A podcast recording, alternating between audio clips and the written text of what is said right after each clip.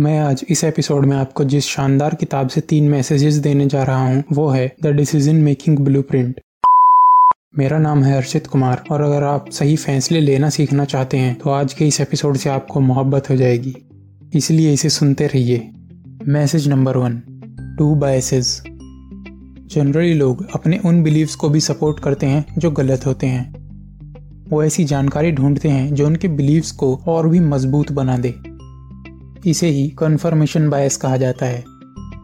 अगर उन लोगों को ऐसी जानकारी मिल भी जाए जो उनके बिलीफ को गलत साबित करे तो वो उससे सहमत नहीं करते हैं। इस तरह का पक्षपात एक व्यक्ति की निर्णय लेने की प्रक्रिया और समझ को नुकसान पहुँचा सकता है, इसलिए इस खराब लक्षण को पहचानना महत्वपूर्ण है। दूसरा नुकसानदायक पक्षपात है सेल्फ सर्विंग बायस इसमें लोग सफलता का श्रेय तो खुद को दे देते हैं, लेकिन असफलता की ज़िम्मेदारी नहीं लेते हैं। यह एक व्यक्ति के मनोबल को नकारात्मक रूप से प्रभावित कर सकता है, क्योंकि वह व्यक्ति अपने असली व्यक्तित्व को खराब समझकर दुनिया को एक अलग व्यक्तित्व दिखाने की कोशिश करेगा। हालाँकि, इन पक्षपातों को पूरी तरह से खत्म करना तो हद से ज़्यादा मुश्किल है, फिर भी इन्हें पहचान कर और सही सोच को अपना कर इनसे छुटकारा पाया जा सकता है।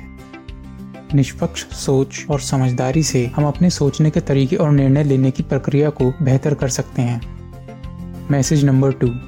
Change brings opportunities हम लोग बदलाव इसलिए नहीं होने देना चाहते हैं क्योंकि हम वर्तमान स्थिति को बनाए रखना चाहते हैं। ऐसा इसलिए है क्योंकि हमने खुद को ऊर्जा बचाने के लिए प्रोग्राम किया हुआ है। हमें लगता है कि बदलाव से हमारा फ़ायदा होने की कम और नुकसान होने की संभावना ज़्यादा है। उदाहरण के लिए, लोग एक ही रेस्टोरेंट में बार बार जाते हैं क्योंकि वो उस जगह को अच्छे से जानते हैं। यह कोई खराब बात नहीं है क्योंकि इससे लोगों का समय और ऊर्जा दोनों बचते हैं। लेकिन इससे वो लोग काफ़ी नए मौकों को गवा देते हैं। अपने समय और ऊर्जा को बचाने की इस पक्षपात का असर हमारे निर्णय लेने की प्रक्रिया पर भी पड़ता है।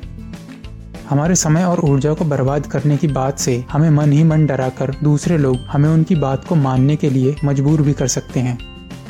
इस तरह की परिस्थितियों से बचने के लिए सबसे पहले तो हमें यह स्वीकार करना होगा कि हमें भी वही चीज़ें या वही परिस्थितियाँ पसंद हैं जिन्हें हम पहले से काफ़ी अच्छे से पहचानते हैं। इसके बाद हमें यह ध्यान रखना है कि जब भी कुछ नया करने का मौका हमारे सामने आए और हम उसके लिए मना करना चाहते हो तो हमें खुद से उसके लिए दोबारा पूछना है कि कहीं हम अपने कंफर्ट जोन से बाहर निकलने के डर से एक अच्छा मौका तो नहीं गवा रहे हैं। Message number three eighty twenty principle Italian अर्थशास्त्री विल्फ्रेडो परेटो ने एक शानदार खोज की, जो यह थी कि बहुत कम चीज़ें ऐसी होती हैं जो परिणाम के बहुत बड़े हिस्से के लिए जिम्मेदार होती हैं। अब इसे ढंग से समझते हैं। इसका मतलब यह है कि परिणाम के 80 प्रतिशत हिस्से के पीछे का कारण सिर्फ़ 20 प्रतिशत चीज़ें या 20 प्रतिशत काम ही होते हैं। यह मूल्यवान सिद्धांत आपको आपका समय बेहतर तरीके से इस्तेमाल करने में मदद कर सकता है। इसके लिए खुद से कुछ इस तरह के सवाल पूछिए, जैसे कि आपके कौन से 20 प्रतिशत रिश्ते या संबंध हैं जो आपकी 80 प्रतिशत खुशी के लिए जिम्मेदार हैं? आप खुद से यह भी पूछ सकते हैं कि कौन से 20 प्रतिशत काम ऐसे हैं जिन्हें करने से आपके हर दिन के लक्ष्य का 80 प्रतिशत हिस्सा प्राप्त हो सकता है। आपको पता चलेगा कि हर रोज आपका समय कहाँ जा रहा है और फिर उस जानकारी के हिसाब से आप अपनी रोज की आदतों को बदल सकते हैं। इससे आपकी निर्णय लेने की प्रक्रिया भी बेहतर होगी। अब एक बार संक्षिप्त में जान लेते हैं कि हमने अब तक क्या सीखा। Message number one, two biases.